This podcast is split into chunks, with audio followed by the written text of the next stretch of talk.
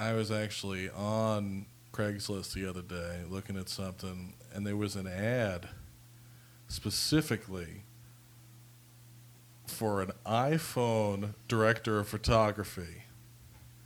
And if this doesn't make you want to quit the industry, I don't know what will. Like on a resume somewhere, somebody's like, I've directed four features, three of which were on the iPhone. One was one was on an iPhone 5. The rest are on an iPhone 6, so I'm up to date on the latest cinematic technology. If you build it, they will come. This makes me want to take an iPhone and smash it through somebody's face. That reminds me, have you seen the new Hardcore Henry? It was amazing. Cinematic community. Information overload. I might have to just run out of the room and leave a big Kool Aid man hole on the wall. Cinematic, cinematic community. Tell people not to swing the mic around. that's good. That's, that's a good plan. You know, I have no problem with you telling people that. That seems like an important safety tip. Just been revoked.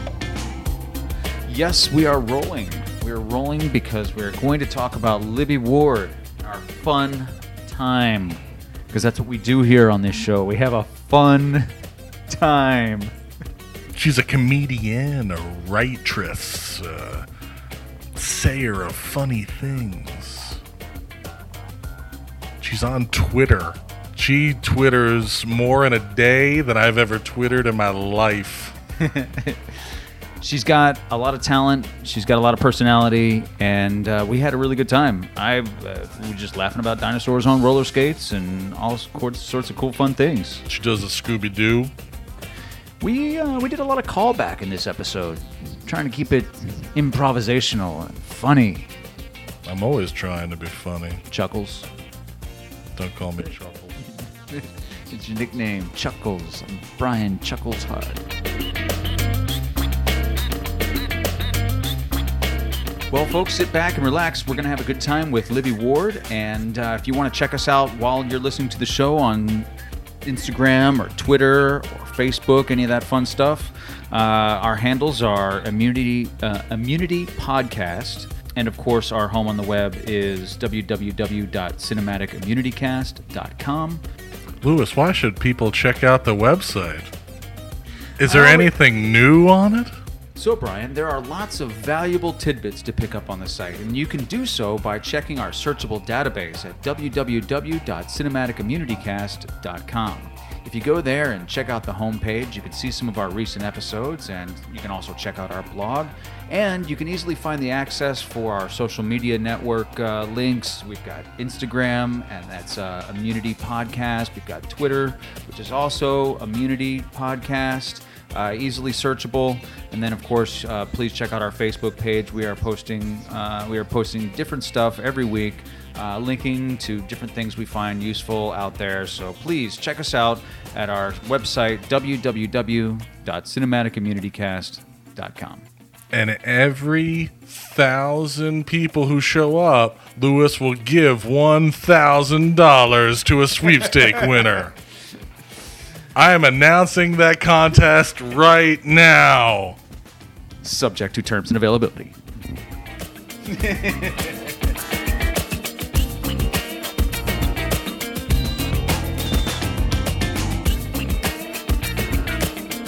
Yeah, no worries. We're not supposed to talk during this thing, right? We just like get to listen. Just, yeah, she's just gonna It's she's just a- just gonna a regale us with monologue. her stories. Yep. You've got a ninety-minute story, right? That's yeah. insanely funny, right? Yeah. No pressure. No pressure. Welcome, Libby. Yes, we have begun. Oh, great. Welcome to the show. Thanks. Um, we have, uh, I guess, um, we have a fond interest for a lot of different angles to, toward how this, uh, how this, all this stuff comes together. So, Yes. and Brian's been trying to get you on the show for a long time, um, and uh, and we're happy to have you She's here. too big did now. it. She's too big now. She's like, I ain't coming on that. Forget it. Yeah, like Alice in Wonderland when she eats the eats the cake and she takes up the whole house. it's tough getting in here. Well, welcome. What was the magic antidote for the uh, for the cake? Was it a like a like a bottle of uh, oil or something I, like that? I think it was. It was a bottle of something. There's like an, an eat me cake and a drink me bottle, which of scotch. yes, which which as you know, when you see something that's labeled, you have to obey its orders, regardless of what it is. Anytime So, I see a sign that says "eat this" or "drink this," I just do it. Yeah, I assume they had my interest at heart. yes, your best interest in mind. Absolutely. And it goes because you're a very trusting guy in general. And a big guy as a result because people keep putting signs in front of cake saying "eat this," and well, it's caused a lot of problems. Yeah. Whenever I see a sign that says slide area, like on the freeway, I'm always expecting there to be an awesome playground. And there never is. It's very, it's it's c- consistent disappointment for me. Or you could just start doing donuts in your car. Why aren't you, That's you know, true. turning it into a slide area for you? yes, I'm sure my my Volkswagen Beetle would not be any any poorer for all of those donuts I'm doing on the freeway. Everybody does stunts in their Volkswagen Beetle. Everybody does that. You got to use that e-brake. Just, Yep. just, just rock it. That's what the Germans are known for is their E-brake. turning radius. Yes. The precision, Absolutely. precision, and their gas mileage. Well, Zing.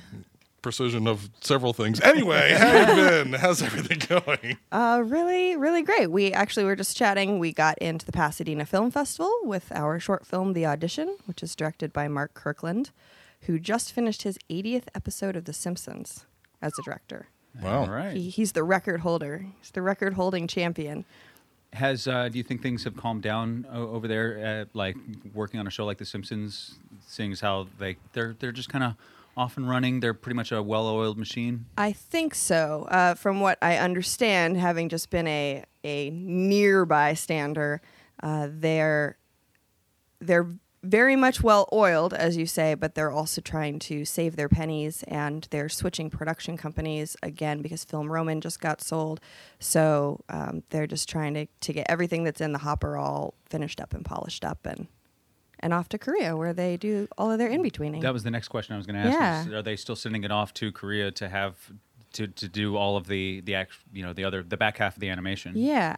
And uh, as far as I understand it, Yeah. anyway. And um, Mark, because he's been there for such a long time and has many other interests, he's actually also going to be doing a talk at the Pasadena Film Festival about antique cameras. His dad, uh, Douglas Kirkland, was a famous photographer, celebrity photographer. I guess he still is. He's still alive and still photographing.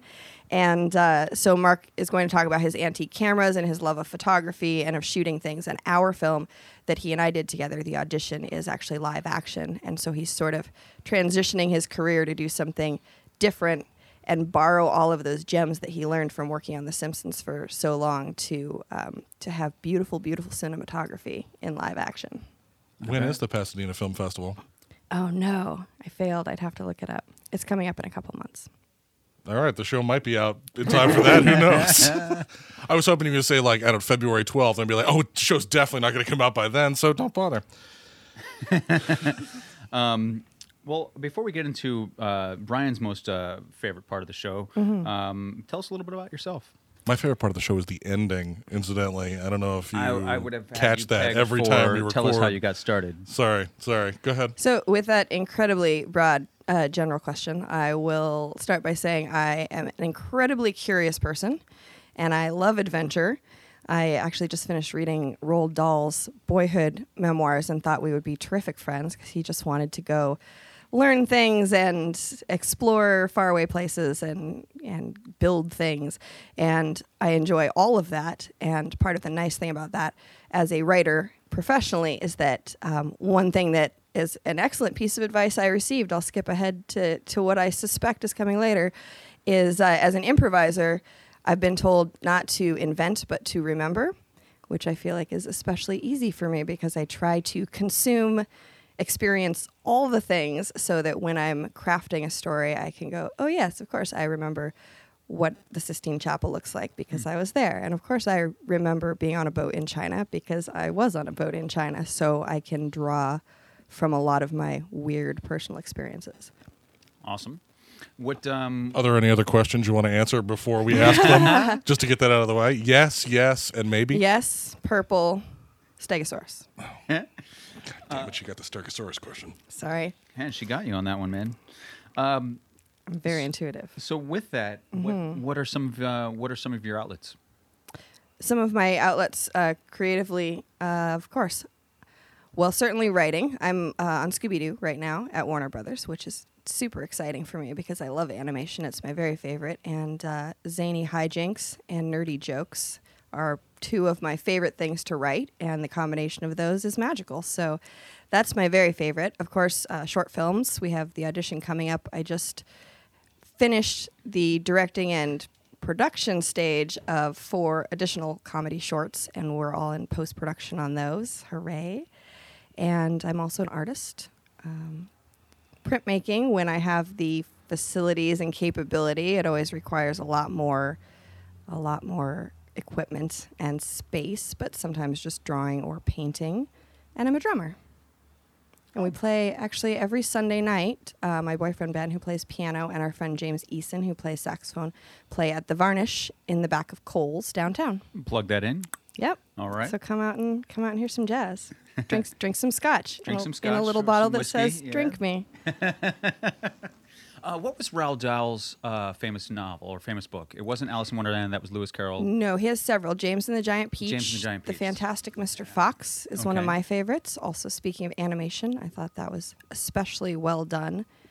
The uh, with George Clooney and I didn't see it. Charlie and the Chocolate Factory says. Mhm, Charlie, the Chocolate Charlie and the Factory is his. There we go. Yeah, yeah. He's America's or the world's, I guess, favorite writer. I'm not sure who they polled, but uh. He's he's a favorite. He is a worldwide favorite. And in reading, and this is something I, I love to do, in reading his nonfiction, it is very clear to me where he is remembering things for his fiction stories so that he can use uh, moments that he's already experienced in James and the Giant Peach, despite not having actually been inside a giant peach. But I like to go back and read the source material for inspired projects whenever possible. Proper research. Mm-hmm. All right, Brian, lay it on her. Lay it on me. In the past, women comedy writers were a very rare demographic in Hollywood. We're jumping right into it now. This is the lifetime moment part of the show. Yes. How has that been changing over the years? Interesting. You should ask that particular question because uh, one of my passion projects right now is about that very subject, and uh, kind of, kind of specifically about Clara Bow, who wasn't a, a writer. She was an actress, the It Girl, the Hollywood It Girl in the silent era. But in all of my research, I've discovered that where women are in the industry, like in cast and crew and above and below the line, and being pictured on screen as characters, we're just now coming back to where we were in 1915. And a large part of that has to do with the Hollywood Code, the production code that was championed by the Catholic Coalition, which started in 1934 and ended, I'm pretty sure, in 1976. But they basically, women, uh, the flappers of the early 20th century, were loose and fancy free and having sex because they liked it and smoking because they wanted to And bobbing their hair. and bobbing their hair, riding bicycles. so so shocking after the Victorian age and the Catholic coalition shut it all down. And uh, and when sound came into pictures, it also um, a lot of the boys' club showed up and said, "Oh, women don't understand sound. That's technological. So get all these women directors and these women writers because they were extremely prolific in the silent era, uh, female comedy writers and comedians and directors, editors. And so we're just now building right back up to that place now, which I find shameful and interesting. Uh, but I, I appreciate that uh, there's a spotlight right now being shined on female comedians, comedy writers, uh, performers, crew members of all types, and on minority uh, in all the same jobs Absolutely. because we're missing a lot of voices, and uh, hopefully we won't be soon. You've been in a bunch of writers' rooms now. Break break down the percentage of women in them. Are you do you find yourself alone in them, or is it? I I have not had as many experiences in a writer's room proper as I would have liked. I prefer to work in a room with a bunch of people, but often on the shows that I've worked on, it's more of a freelance situation. Uh, mostly, I think, because it's easier to pay freelancers less and not have to pay payroll taxes and pay health care and all these other things. So, a lot of times, there are not there are not as many women on the freelance list unless I'm at the top of that freelance list and I'm the one doling out the assignments. And I know a lot of very talented female writers. And so I'll dole out the assignments to the most talented writers that I happen to know, whether they're male or female. But uh, because I have a, maybe a wider circle of, of female writers than perhaps a male writer might have, then I think it's easier for me to, to hand out those assignments to excellent women. Going back to your when you first started writing, Mm-hmm. uh, how has that changed from then? What was it like back then? Well, I would say I've been writing for a very long time. I have been making a consistent living at it for about three years. So Was back there, was there like an odd overlapping time where you were pushing off of something else and into writing, and you were you know just meeting with every writers group that you could, and you were you know working with a bunch of different teams? Yeah, yeah, certainly. Probably around 2011 ish would be that time for me. Uh, for a long time, I knew I wanted to do comedy. I always knew I wanted to do comedy since I was three, and I was a big fan of Kermit the Frogs. In fact, I intended to work for Kermit the Frog, and I did uh, in 1999 as an intern at, at Henson in development, which was awesome. Kermit's Swamp Years was coming out around that same time. Mm-hmm. What other what other uh, what other Jim Henson projects were you working on in 1999? You know, there are a bunch of projects that were in development, and uh, I don't know if I'm allowed or unallowed to say them. Shall I? Fifteen years later. Well, I know they were working on uh, the Hoobs and on Farscape, and those things are are actually produced. But there were a bunch of things because I was in development that I loved, that I would love to still see developed. But there was a, a big company shift with Henson at that time, going um, from EMTV, which is German company that owned them, and then all the Henson kids buying up the company, and then Disney coming in, and so none of the things that I was championing for development ended up getting produced because there was just a big empty development uh, black hole for a little while. So hopefully those things will will resurface because they were excellent properties. But to your your question about writing, I didn't know how to go about being a writer at that time. Back there in 1999, I was writing stuff to make it, and I was working in every other facet of the industry. Of course, I was a PA. I did some Foley, I did some score composing, I did some animating, and was just sort of trying to, you know, keep keep putting my amoeba shaped peg in all the various Hollywood spaces and see where it actually fit. And part of it, I think, was that I wasn't really allowed to watch television when I was a kid. I did sometimes, but it, it didn't occur to me that television had writers and that it was usually a collaborative effort, which is my favorite part of it. And I thought about writing films, but that's a long, long process and usually a more solitary one. So it wasn't until, uh, as we hop back up to 2011, once I started realizing by listening to things like uh, Nerd Melts, or not Nerd Melt, um, the Nerdist Yeah. Writers Panel. Preaching to the choir over Yeah, here. Nerdist Writers Panel, which is excellent. Uh, making it with Riki Lindhome, which also is similar to this podcast. I don't think she's doing hers anymore. And started realizing that TV writing is not only a real job, it's a collaborative job. It's a job I've kind of been doing all this time, but not not working hard enough to get paid for it. Right. So I should try getting paid for it as soon as possible. So that was yeah, that was the the big shift where I was like, "Hey, wait a minute." Yeah. Um, tell us about your podcast for just a minute, if you would. Yeah, I have a po- podcast called Occupassionate. And uh, as the title suggests, I interview people who are passionate about their occupations. Uh, you can find it, of course, on Stitcher and iTunes and on the website, occupassionate.com. And the idea behind it, it's a passion project that I've always wanted to do and just sort of was waiting till I could gather the resources. The idea is to inspire the aimless and sate the curious, meaning anybody, usually youth, who doesn't know what they want to do with their lives, or maybe they do know they want to be a writer, but they don't know that television writing is a thing and a collaborative thing and a sometimes lucrative thing. They can hear from all these people who do all these different jobs and go, oh, beekeeping sounds awesome. I should be a beekeeper. Or I love juggling. I can do that for a living. That's so cool.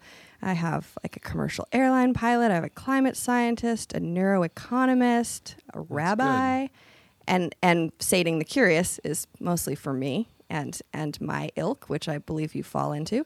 Of uh, You've also got a train man. Zoe was gushing about I how that was her favorite episode of all of them. The train man episode. yeah, I learned so much from from him. He's a uh, yeah train conductor and then engineer because you don't you don't get to be one until you've been the other, and you have to be a brakeman first.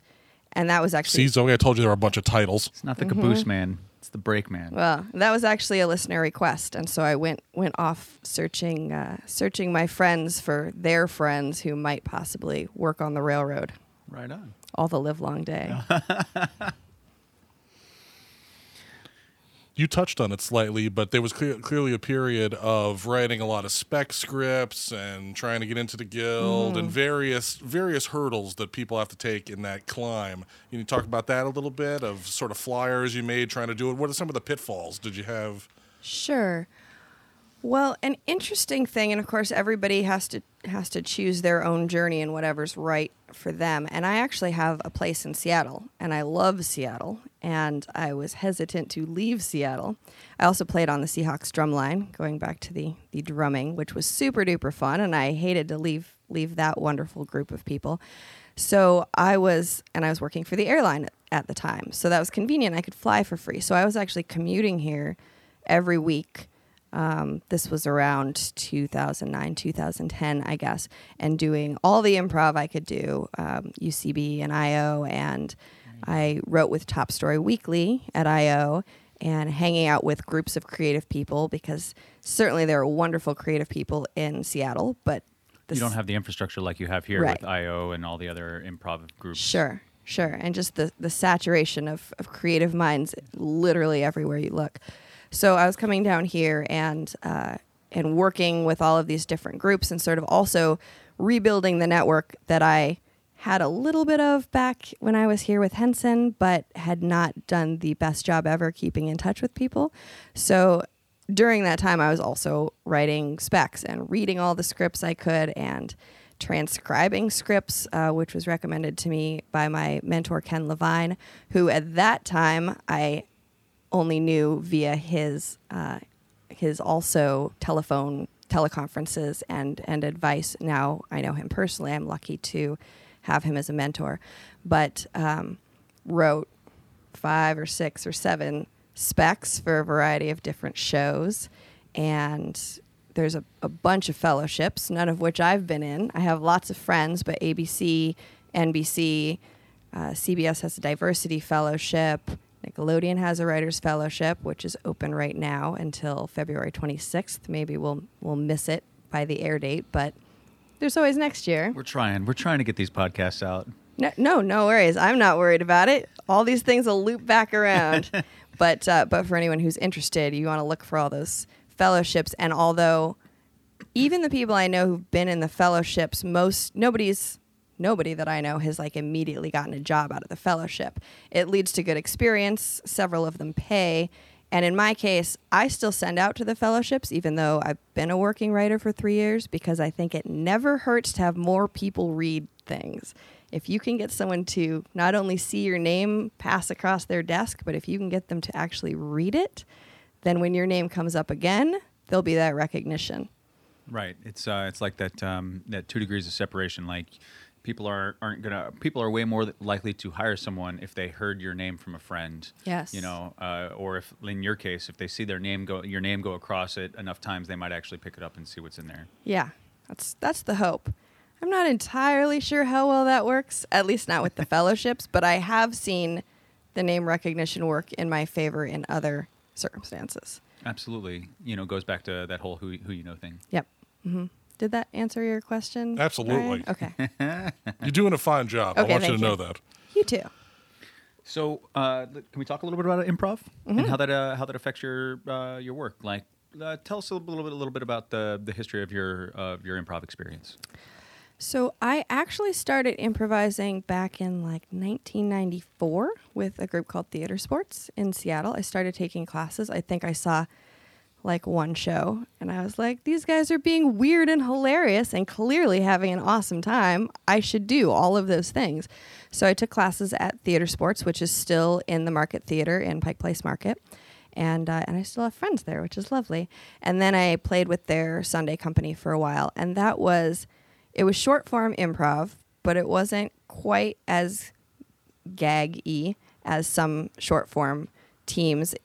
Because part of the thing that I loved about theater sports versus, um, let's say, comedy sports or some of these other short form is that there was no necessity to try to be funny. It was always be organic, which is something that has come up many, many times in my improv training at every theater where I've trained. So I did a lot of short form fun games, hijinks, nerdiness for a bunch of years in Seattle with uh, both theater sports, and we had a group called the Tokens in Tacoma, Washington.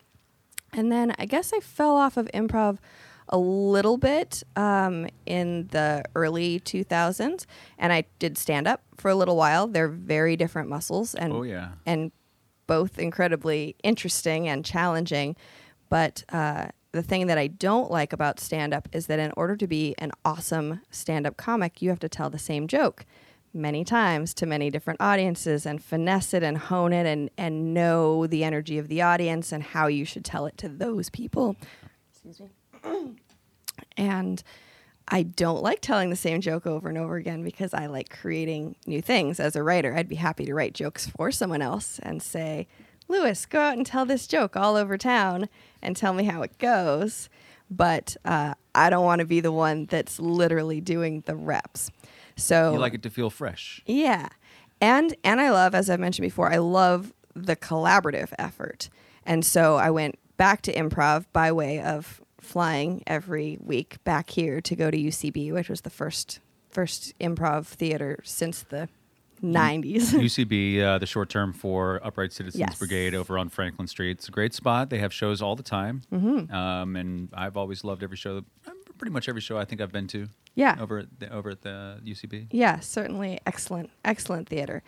And uh, so that was the first one where I started training, and and I loved even more the opportunity to build things piece by piece with my colleagues, and to do something fresh every time. And if it's terrible, it's all gone, and if it's great, it's still all gone. And you can try to strive to be even better the next time. And then I studied um, at IO here, and then I went and studied at IO in Chicago and uh, writing. I studied writing and early improv at Second City Chicago, and then when I moved back here to LA, I did the conservatory at Second City. Again, the IO being Improv Olympic. Yes. Uh, they have a spot here in Hollywood, and uh, they're very well known. I've I've probably gone to the IO over sixty times myself. Yeah. I followed a, a troupe doing their. Um, uh, they did uh, the the uh, the cage match Mm-hmm. over there, and they won 50, 52 times. They won for a year straight. So for every week, they would go up against another team, long form improv, twenty minute set to versus another twenty minute set. Mm-hmm. The audience votes, and they were able to smash it up there for, for, for a whole year.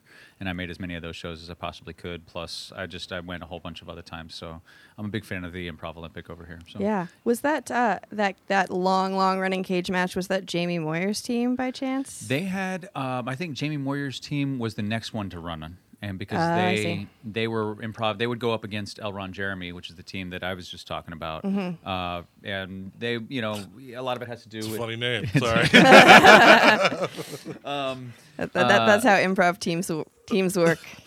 they um uh so they won for a year and then Yeah. the next group went and they ran for a year and i think i think they after a year they just retired the team you know like okay cool let's let's get another team to come in Yeah. so i i think that that's what that was Yeah, and uh, and Jamie Moyer, the improviser, not the baseball player. I will uh, I will make the distinction, but uh, I highly recommend if you're hanging around LA and you get a chance to go improvise with Jamie. She is an an excellent teacher. I think she's incredibly supportive, and I appreciate that very much about her. and you should Yes, go improv indeed. the first rule of improv is yes, and and the second rule of improv is yes and anyway moving on and what rules? Rules are there are no rules. yeah But- Uh, but you don't are talk about fight club what Yes, I can't, can't tell you about Fight Club Not until after. let's talk about some of the hilariously titled shows you worked on. Like Okay. Sex Sent Me to the ER or I Still Didn't Know I Was Pregnant, Yes. which I believe is the continuation of I Didn't Know I Was Pregnant and will be followed by I Still Don't Know I'm Pregnant. It is. And it turns out it's the same woman in these episodes who was pregnant once and had a surprise birth and then was pregnant again and was surprised again because these are clearly people who do not pay attention to their own bodies in the least. These I, are things that sneak up on you. I, Not when Oprah's on. I guess so. Yeah. Uh, yes, not all of my writing, thankfully, is about reproductive regret, but uh, these these shows. Although you're working hard to correct that, I assume. Yeah, and yeah. all of you, how great would it be? My entire career, My entire career. was about reproductive mistakes. Yes, I like to keep it classy. uh, Sex Sent Me to the Art It was definitely fun to work on because there was we did the recreation scripts, and so we had these back back to the zany hijinks, but now there's zany X-rated hijinks, and it's on TLC. So despite being X-rated hijinks, we had to do whatever we could to not actually show reveal anything. So, for instance, if uh, someone was having sex in a in a motorcycle garage, you didn't see them having sex. You saw the uh, the Harley over in the corner shaking and the headlights flickering and uh, a bunch of tools sliding off the shelf and you know ding ding Whatever ding, euphemism you can make up on the day. Yeah. Yeah, so that was fun, and uh, and we didn't usually say penis, vagina, nipples. We usually thought of euphemisms for that as well. So it was all it was all a big romp in the area of sexual based puns. So there was one day that I was happy to pool my my group of comedy writing nerds on Facebook and say euphemisms for male nipples go and got chest pepperoni and joy buzzers and uh, baby volcanoes and all kinds of awesome nonsense. So that- Baby volcanoes is awesome. I think that they're all pretty good. yeah, that Chest particular pepperoni's pretty good. yeah, I got a big long list because that particular script I had written nipples in the script like 40 times because the really unfortunate circumstance of that was that the I think it was their wedding night, but the girl had gotten extra ravenous. She was eating cake off her new husband's chest and bit off his nipple and it had to be sewn back on. So so because it was all about his nipple, I had to write nipple a bunch of times, and then I went back through. and was like, oh, it says nipple forty times. If this were a drinking game, I'd be dead. So uh, I had to go back through and, and sub in chest pepperoni and, and joy buzzers. Although future book idea, sex euphemisms. Yes, Just saying. I get ten percent. That's my idea. thank you. Ten percent is yours. you were a challenge producer on something called Idiot Test, Yes, which Zoe also says is hilarious. Which, uh, oh, well, uh, thank you very much. So I appreciate that. I hope you love all the animals in top hats because that's my my favorite. The nice thing about Idiot Test is that it's a visually based game. It's played basically on a gigantic iPad, and two contestants. Well, there's a there's a bunch of different rounds, but basically two contestants go head to head, or two teams rather go head to head, in answering what we don't really call riddles, but are kind of riddles. Like one of the ones, and I'll I'll, I'll give away the answer because it's already been on the air. Um, what makes what brightens Trevor T Rex's birthday most? And in the picture, I have Trevor the T Rex wearing a birthday hat, and there's a picnic table with some roller skates and a reacher grabber, which you would need if you were T Rex, and and the cake with the candle, and the answer is the sun, which is out in the background. So they're little, not that hard, but when the clock is ticking and dun dun dun, it's uh, I don't know, I don't know. He needs roller skates. I think he needs all of those things, but uh, but that was the fun part about it was that it was really visual. And I don't know if Game Show Network appreciated my animals and hats as much as I did. Uh, as I've mentioned, animation is my favorite thing, so I think everybody, thing, creature should have its personality and fulfill its destiny and be however dapper or hipster or uh, sporty a T Rex might be. And uh, I don't know if Game Show Network bought into that as much, but uh, I think they at least appreciated my my puzzles, so that's good. That's all right. Uh, that's a good, uh, all a healthy part of the repertoire. Is, Yes. Uh, to keep it uh, to keep it fresh, as you said. Yes, exactly. Um, so, you wrote a children's book. I did. Um, I can only talk a little bit about that. I was actually meeting last night with uh, Jennie Lew Tugend, who is my my partner and a producer in that. And she, my one of my favorite things about Jenny is that she is the producer of two big franchises, which uh, you will recognize right away as being perfect for one another. They are Lethal Weapon and Free Willy. As I have them right on my shelf, right next to each other. yeah. You know, I've, I've thought of that many times before. I always said, why couldn't we get those two together? Why Yeah. can't we shoot this whale? a Lethal, few more Lethal times? Willy. Lethal Willie. Yep. that that also New sounds book like idea. reproductive New book regret. idea. Lethal Willy. Yes, as as we've mentioned, my whole career is reproductive regret. Leth- Lethal Willy coming next fall. Uh, so yes, she had found this illustrator who she really likes called Romy, and Romy does these beautiful uh, watercolor paintings, mostly of animals. And so we're working on developing a book uh, using all of our ideas, talents, etc.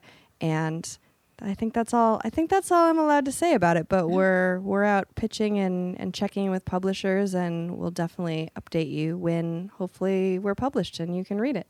So you're working in all these different mediums. You've got animation happening. You've got a children's book. Uh, you did uh, The Forger, which Yes. is uh, a true story of a Jewish graphic artist who helped people uh, escape from death camps. Yeah, Joseph Bau is the is the name of the the forger who was a Polish Jew, and l- lucky enough to be an excellent artist. And so while he went with his family and everybody else to uh, to I suddenly forgot the name of the camp, but uh, outside of Krakow, he uh, was put to work doing signs and maps and graphic design instead of breaking rocks and hauling things and doing more manual labor. But because of his job, he was able to be sneaky and forge uh, release papers for a lot of people. And he actually stayed in the camp, even though he could have forged his own release papers, stayed in the camp to get as many people out as possible.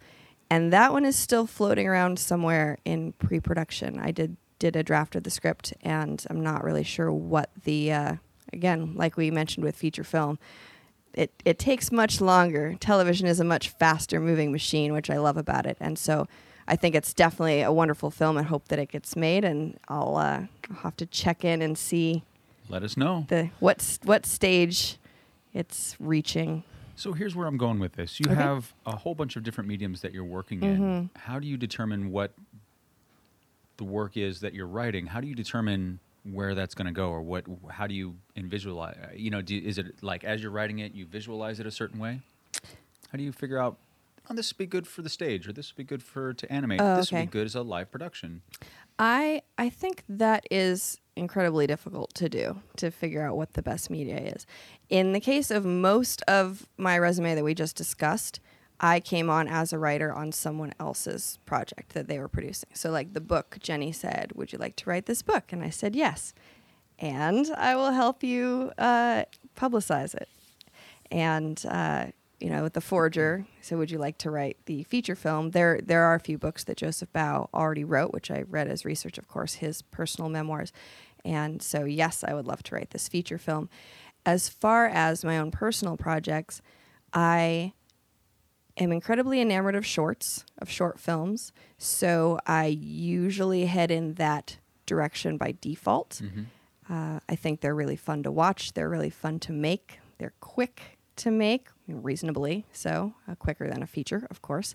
And if something doesn't feel right, then I might try putting it up elsewhere. A nice thing about shorter form anything, and even if you're going to develop it into something huge, um, which is something I've been doing while pitching. I have intent to pitch things to be series, to be six seasons in a movie, or you know, a longer project. Which is a whole art form by itself, pitching. Yes, uh, and one I hope to master, or at least uh, Get your game up. Yes, get get my game up.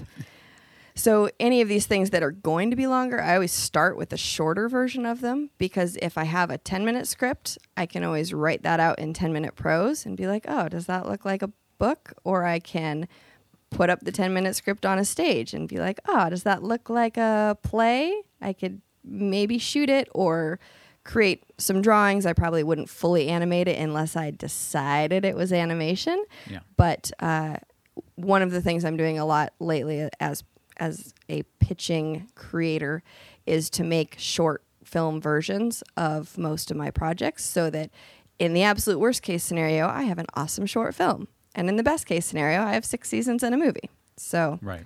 yeah, it's it's all again running around with that oddly shaped peg and seeing where it fits, but uh, not not spending all my resources in doing the full blown thing until I know where it fits. I'm going to ask one more process question before Mm-hmm. we move on to like abstract stuff. You you talked a little earlier about working for WB Animation Mm-hmm. on Scooby Doo, and you've already dispelled part of part of the reason we do this show Mm-hmm. is we bring in different departments to find out things. And Obviously, he knows cinematography and I know Yeah. production management, but uh, I assumed writing for these types of things was like 12 people in the room with the you know the big boardroom table Yeah. and as a head writer and people are pitching out ideas. But you're implying that it's actually more for a, for a lot of these shows. You go Yeah. off and write a script, and you bring that back to one person, to a group. Uh, Take us through like a, To- an episode of, of Yeah, Scooby-Doo. to one person. So I'm going to back up just a little bit. So Idiot Test actually did have a room, and we were everything we were creating was very short because they were one question at a time, one puzzle at a time. So there are I think about 5 of us and we would sort of mock up a bunch of ideas and pitch them to one another and help improve one another's ideas, which ideally is how the way the way that the writing process would work all the time for me because I love the collaboration. On the reality shows, I just was sent freelance scripts initially to create and send back and never even saw the head writer until I was the head writer. And then uh, most of the people who I sent scripts to were people who I already knew were excellent and timely and professional. So that was handy. And then coming on to Scooby Doo, uh, sort of the same thing where I start as a freelance writer and I do go and pitch with the producer, uh, the producer slash head writer, and we sort of break the story together, which is great because I will willingly admit story is not my favorite thing and maybe not my forte. Define break the story real quick. Okay, so breaking the story would be sort of deciding the problem and how it's going to get solved and how the protagonist is going to get thwarted, and maybe also what the B story in that same uh, progression might be, and outlining a basic, uh, you know, basic steps. Like is, is break uh, short for breakdown or Yeah. yeah Mhm. okay. Yeah. Cool. Yeah. Break down the story, sort of decide what the steps are. And I always feel really inept when I'm trying to break a story myself, like with my own original material, and mainly because I always feel so unoriginal. Because when you're talking about such kind of basic things, I mean, it's it's the the hopscotch, uh, you know, numbers from one to ten of the story, and you can only do those so many different ways because they've been done for thousands of years and there are you know escape and revenge and all of these things and so How I many times is Scooby Doo going to be surprised that that old man did it? Yeah, it's- Gosh, you know it. how many how many times do we have to pull the mask off the guy and be like, he did it? I'm gonna I'm gonna try to write the episode where they try to pull the mask off and it's just a monster In the first Oh, few minutes, monster. well, they should pull it off in the first thirty seconds. Wait a minute, are you wearing a mask? that, Yeah. that should start an episode. certainly so it's hard to feel original especially in that stage. But where i feel incredibly original and i can be very quick and uh, really enjoy the use of all of my memories and all of my inventions and, and my creativity is in the details because once i have those numbers in place, I can build on them and, and get really clever and creative with the details. And then I feel original, but I always get really down on myself trying to do the story. So it's always nice to bounce it off someone. And with Scooby Doo, I get to bounce it off the, the producer head writer. And then once he approves it, then I can go nuts and write in all my crazy details. Cool. Yeah. And so you you uh, you were giving us kind of the rundown. So you so at that point you go in, you start filling in the details, and then you pass it back to the head writer. Yeah, after after there's a draft available, then I then I pass it back. And depending on the show, I may and the episode for that matter, and how busy that person might be, and how many notes they might have, uh, I might get it back with notes and say change this joke or justify this line or I think this character's too mean or something like that. I don't think I don't think mean usually comes Why into play with me. ro- wearing roller skates? Why is you know, di- questions yeah. like that. I yes, And, and, a top and, hat. and I got a lot of those uh, those sorts of questions on the reality shows. Not dinosaurs wearing roller skates necessarily, but maybe. But in animation, I feel like there's a there's a lot less there's a lot less to question because everything is valid as long as you've set it within the rules that you created for your world. So that's that's why I love animation because no one minds if my dinosaurs are wearing roller skates and top hats as long as I've determined that this is a a world where the dinosaurs are dapper and like to be mobile. So break down the timeline from Mm-hmm. when you first get when you're first told, uh, you know, we're coming in to discuss episode eleven, whatever Right. it is, through the end of your process. How much time occurs? So for Scooby Doo, it's I get the assignment. I send the producer a bunch of ideas of, well, I want to do it in this location. I want to have this monster. I want there to be this uh, tension or feeling between these two characters, just a bunch of brainstormy ideas. And two weeks from that point, I go in and we pick one of those or a few of those ideas and we break down the story.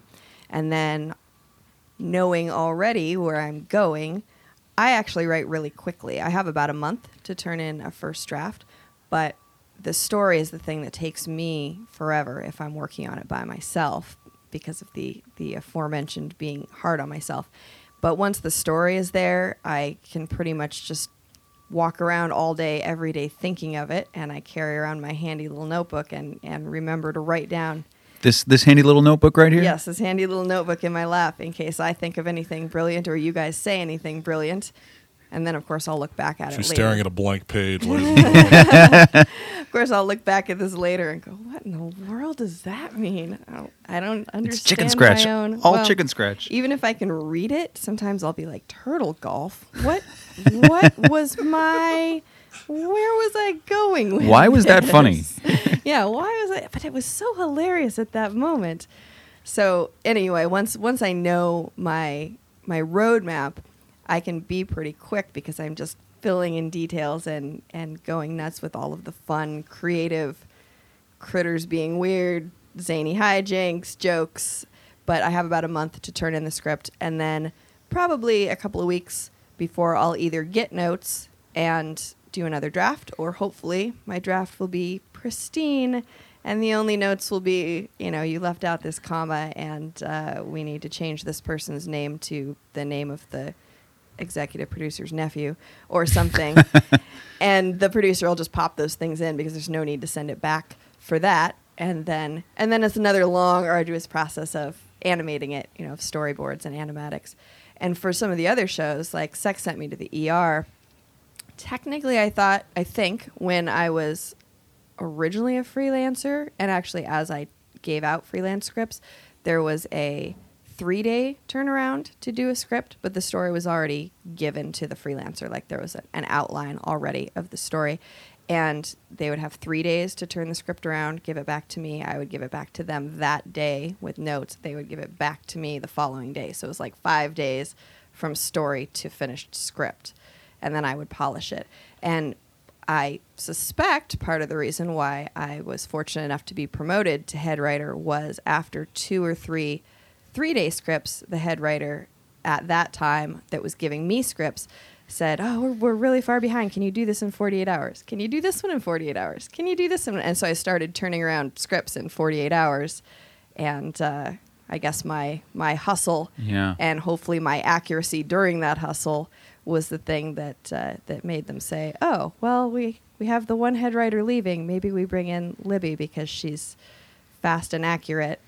We, we brought you here to get the the head writer approach to the business. So now from here on out, we can't interview anymore. Or no, it, it has to be only a head writer or above. Did you have a, a, a head head writer, uh, a, a, store, a showrunner? Showrunners. Yeah. Yes. Showrunners and creators. And the head writers who are, are lucky enough to currently be in in rooms where all the writers are in the same room and everybody can uh, you know, throw things at each other. There's a lot of talented people in television that, that do it like that. Yeah, yeah, certainly. And and those are some of the rooms that I am hoping are are my next rung on the ladder is to go play in the room with all the weird people.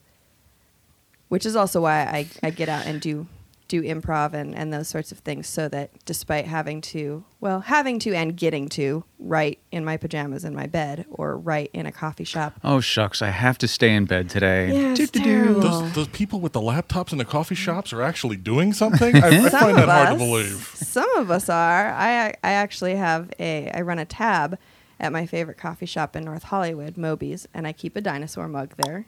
Plug that in. Dinosaurs also a big theme, yes. And uh, and they make me a mocha with marshmallows, and I try to sit down and drink my mocha out of my dinosaur mug and write ten pages. And if I can't write the ten pages right away, I go for a walk around the block and go, oh, I'm thinking of things, I'm thinking of things, and I come back and I write them down. That's cool. That's a w- way to do it. We wanted to uh, bring you in here not only to talk about your position as a as a, as a head writer and what that entails, but also, you know, can you dispel the stereotype of the the crazy writer locked away in a dark room, fervently working on a in a feverish pitch? Uh, you know, like what is what is it to be a writer? Can I dispel that? Well, it depends on the writer, of course. And I am not that writer, but I know a few of those writers who don't go to coffee shops and don't go for walks and hide Yes. out and they're, "Oh, I have to write the script some Yeah. bit." I don't actually know what they do in their house because they're hiding out. I, in my imagination, they go sit in a corner somewhere with their laptop and their head down and don't look at me and crack it all out. I am not that writer, and uh, and a lot of other writers I know um, gain a lot from improv. Improv, I think, for me, is more valuable, has been more valuable than taking writing classes, or certainly knowing all of the structure is incredibly important. But as far as generating ideas and having fun and being energetic, especially for the type of writing I do, which is energetic, comedy, fun writing most of the time. The Forger was not an energetic, fun No, comedy, but no. uh, but it did have its its elements. It was a little more like Life is Beautiful, where the the protagonist was still trying to be humorous, if not darkly humorous, Right. in order to keep everyone's spirits up. So I like to make sure I get out and improvise at least once a week, so I can run around with friends and and build some energy, if not some ideas, as well. And I like to collaborate with people. So when I'm working on original material, I don't have one writing partner, but I love to grab people I know who are talented in a way different than the way that I'm talented so that we can sort of share those ideas, but depending on the project. So uh, I have a friend, Noah Martin, who I'm working with on like a sci fi odd couple kind of story because he's great at aliens and space and uh, gross jokes, which is not a thing I do. And I You've got class. yeah, I've got class. like sex sent me to the ER, and I still didn't know I was pregnant. Uh, so it's nice to to tone down his grossness, and he can sort of uh, add those types of gags to my nerdiness, and it's a good team up for that particular project. Or like with with Jenny on this book, and I have this excellent illustrator, so we sort of pool our talents and and do something uh, that's the best of all of our thing. So depending on the project, I love to work with people. I'm I'm not a a reclusive writer. Um, do you okay? So let's break it down a little bit for uh, the younger or more uh, Nubian listeners of the podcast. Um, taking it back to uh, way back when, what are some of the books that you used as references to get you going? Um, the Writer's Journey, Blake Snyder's Save the Cat, um, Story by Robert McKee. Any of these? Uh, Syd Yeah. Field, screenplay by Syd Field. Any of those? Uh, story definitely. yeah, people seem to like that one. I have yeah. not. I've I've read uh, Save the Cat, Writer's Journey, but I haven't read yeah, uh, Story. and um, making a good script great, Okay. which I just um, just spotted on the shelf of a, of a used bookstore the other day, and I was tempted to reach for it, and then I was like, oh wait, I already own that book. I've read it several times. Has sort of a rainbow rainbow colored spine. I actually really liked reading uh, Here's the Kicker and Poking a Dead Frog, which are more about different writers' journeys and experiences than actual structure. I feel like, and it, it has been a long time since I was picking up the structure. I mean, it's sort of innate now, and I use Final Draft, which sort of also makes it super easy for me because I just hotkey, hotkey, hotkey, and it puts in my character where the character goes and my parenthetical where the parenthetical goes. Right. But I have found that the best resources for learning the structure of a script are scripts. You know, get a hold of all the scripts of things you like. And as I mentioned before, I like to go back and sort of read the source material. So, for instance, um, Kiss Kiss Bang Bang is a movie that I like very much, and I've read the script. And the source material for that is a book called Bodies Are Where You Find Them. Uh, Halliday is the author. I can't think of his first name right now, but it's really interesting to go and you and in in looking at the pieces of the process, you learn the process without someone saying, "This is the process." You know, you you see the similarities and what was what was mined out of the book for the mm-hmm. screenplay, and then what was embellished or changed, and kind of start to understand why it was changed as a more contemporary audience versus the book. I think is a 1940s ish dime novel, a detective novel. So I personally have always gained more from actually exploring the process myself and sort of determining what bits of wisdom I can glean by watching masters do that process. Yeah, some would say that uh, adapting a novel for for screen is just you don't even touch it. Some people don't even. I've heard you know like famous directors and studio execs Yeah. say. Don't even bother. Just just write something fresh. There are two different, you know, uh, long form storytelling versus, you know, in essence, a movie is a version of a short film, or excuse me, a short story. Right. You know, in that you know you can finish a short story in two hours, whereas a novel you have to take a lot longer to process. Yeah. That's a whole different uh, whole different ball game. Like that's a whole nother podcast. Is is is adapting, you know, adapting stuff and how and what your writing process specifically right. is. Well, uh, yeah, adapting is certain certainly a different process or its own process.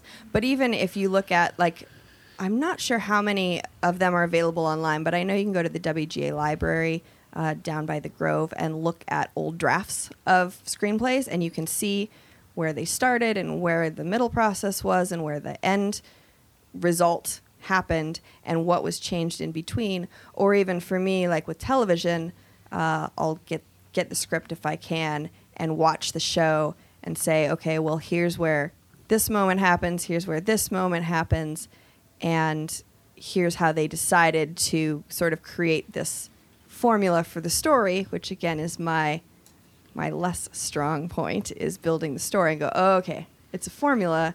I see it now. right. I can build all the details on top of that. Being able to identify what the formula needs to be for whatever the output that you're trying to get together Yes. is a really crucial part of the job. Yeah, exactly. Truth or fiction? Write drunk, edit sober? Uh, Truth. Yeah. yes. That's it. That's the whole question. That's the That whole was question. it. It's just a yes or no question. Okay. That came up in our in our round of uh, draft uh, question drafting as we were trying to trying to uh, uh, you know create a feel, just kind of see where you stand on some of these things. Well, yes. I, I wouldn't say drunk. Uh, I don't know how useful drunk is to anyone in anything they're trying to accomplish, unless being drunk is the thing you're trying to accomplish. but uh, write while drinking, absolutely. Do you drum while drinking?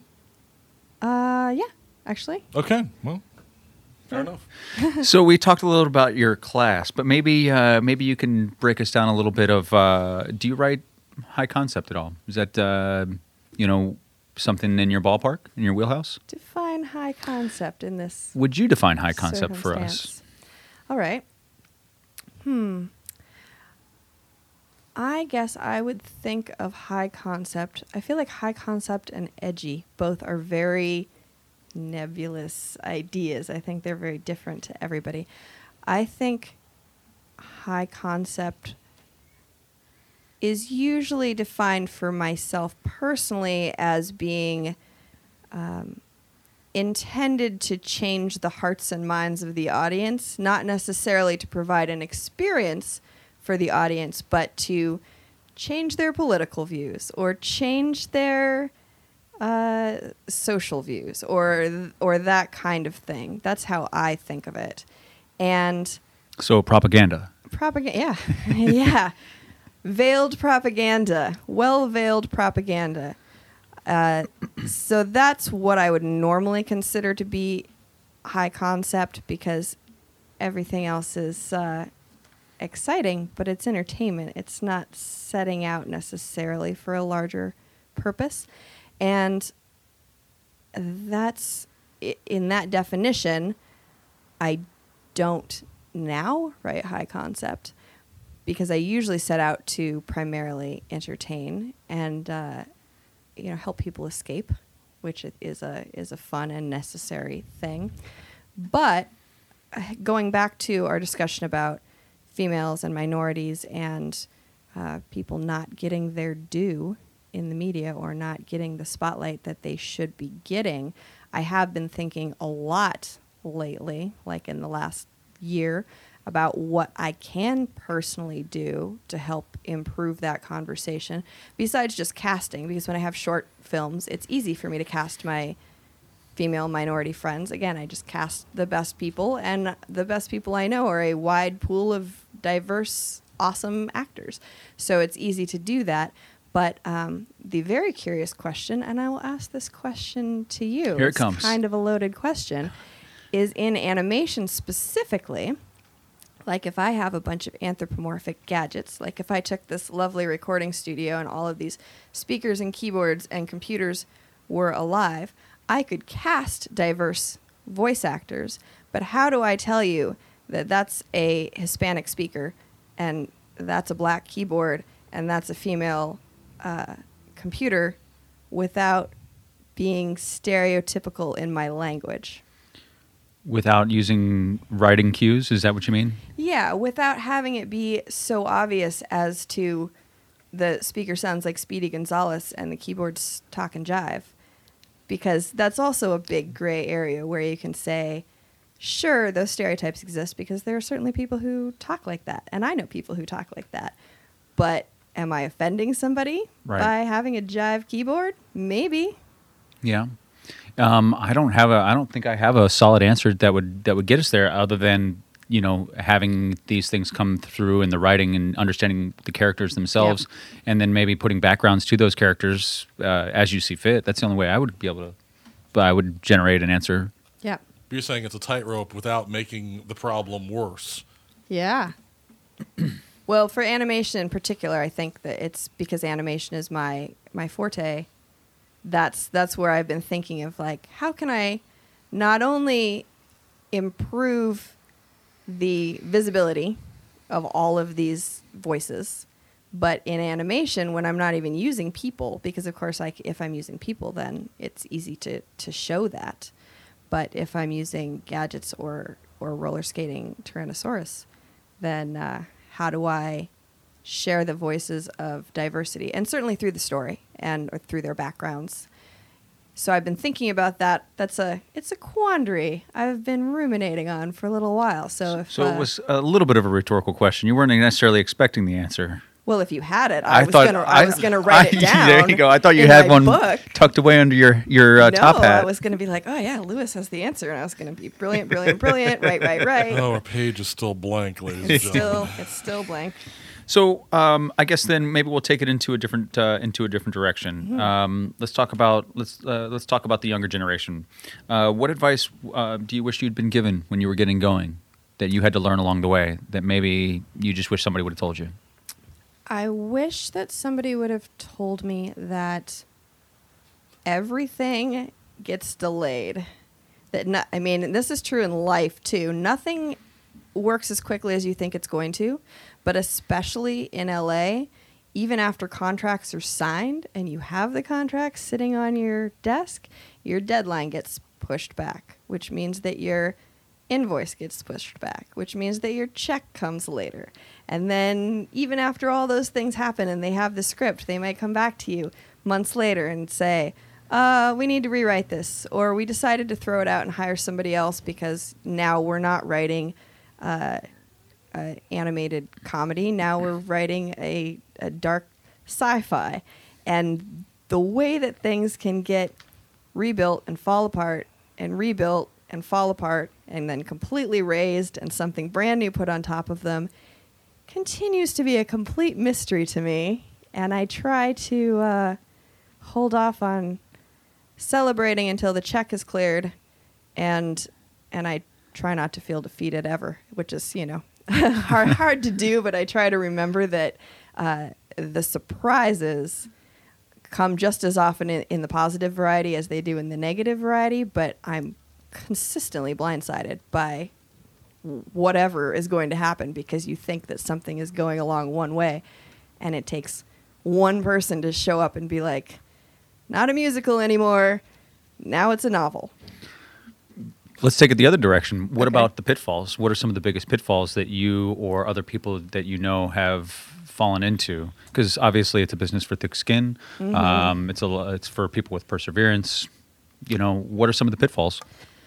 I think the pitfalls are kind of in that same vein where if if someone if someone has I just lost my train of thought. I'm Don't sorry. mind the roofing going on Yes. upstairs. yes, they're re- they're redoing the whole roof with elephants, evidently. Elephant roofers. They had to, wearing uh, coveralls and top hats. and top hats.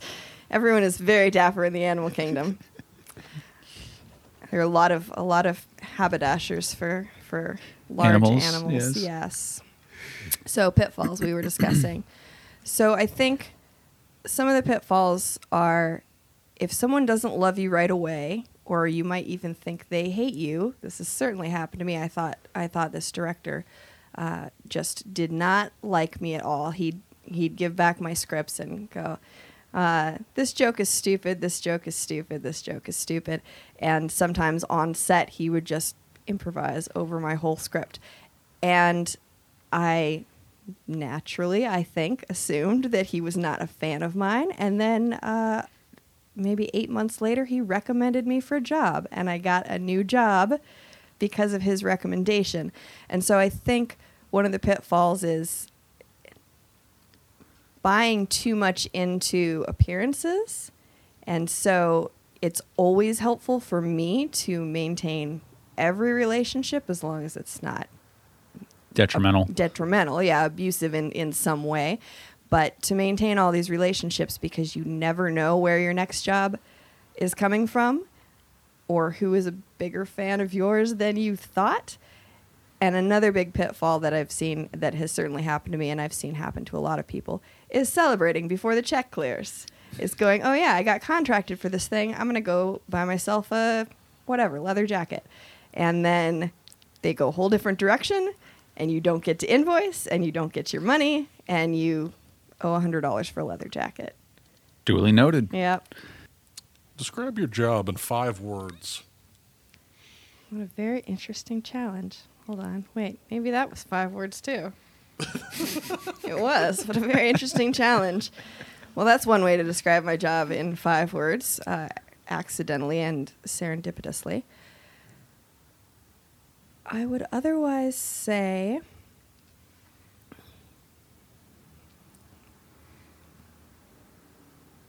We'll let it out. So- this big pause. Yep. Uh, Take out. Take a moment if you need it. no, no, big pause.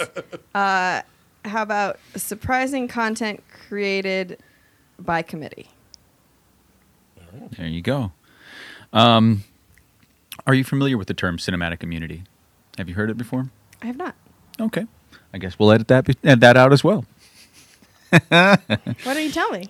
Uh, cinematic immunity is an old term. Uh, you see it get, get used a lot in the entertainment, uh, like uh, in physical production. Um, the idea that uh, a movie crew could go to some park, right, and you know, put all their grip stands on the flowers and the plants and, you know, get away with it and nobody cares because they've got cinematic Oh, immunity. yes, okay. Or that they could shoot on the street until 3 a.m. and shine lights into other people's uh, apartments or whatever because they've got cinematic immunity. Right. Or, you know, uh, taking it in a different direction. You know, studios back in the day would cover up. Uh, uh, drunk driving accidents because they had some, you know, a form of cinematic immunity. These Hmm. these types of things have just uh, so it's just something I've heard along the along the way. Oh, yeah. That's and so I know that we'll be asking that of a lot of our guests, Mm-hmm. and uh, editing. They in this situation, we'll just cut it right out. So, Mm. um, uh, so I guess then, I guess then uh, it brings us into this landing here. Mm-hmm. What keeps you going? Is it fun?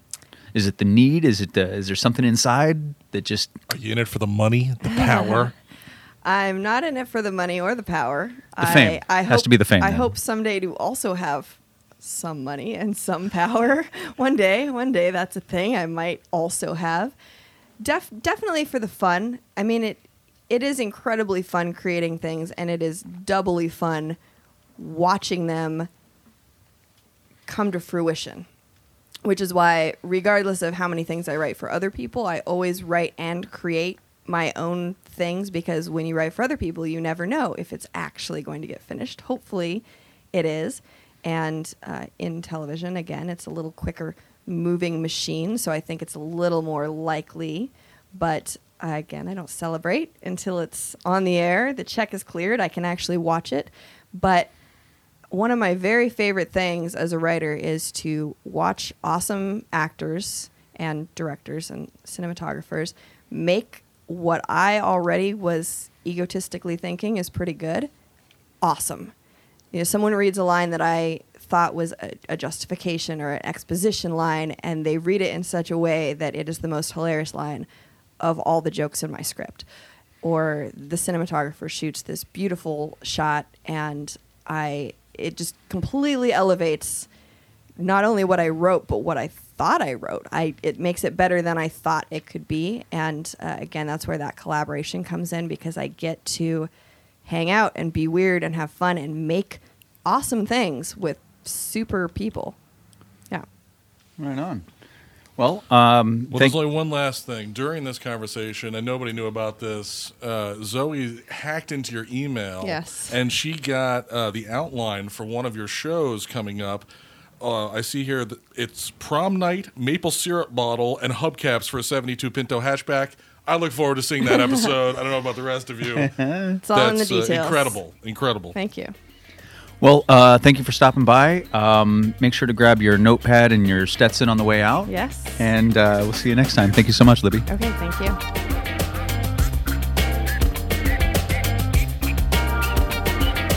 Hey, everybody. We hope you had a good time listening to Libby Ward and the two of us chuckleheads over here having a good time. Maybe they didn't have a good time. Maybe they learned something. Maybe they were inspired I to go out and do something. And it's not always about having a good time, Lewis. Yeah, you're right. Learning is hard. Learning is hard. It's also fundamental. You know what else is hard? Change. Change is hard.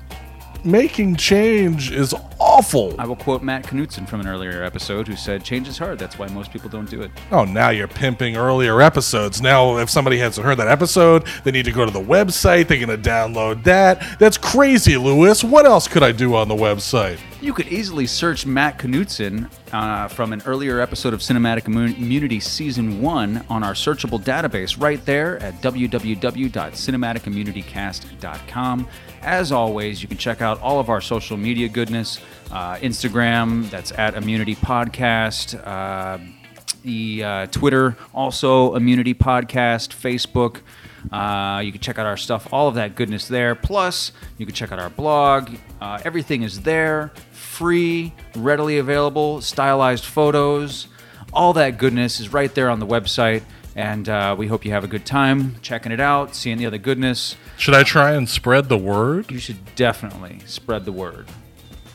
Is cinematic immunity the word? If it didn't have a space between it, it would be the word. It's true. It's But you could hashtag it, then it would be the word. interesting. Hmm. Not overly interesting, but mm, interesting nonetheless. Let's think about that. All right, everybody, have a great week. We'll be back next week with more on Cinematic Immunity.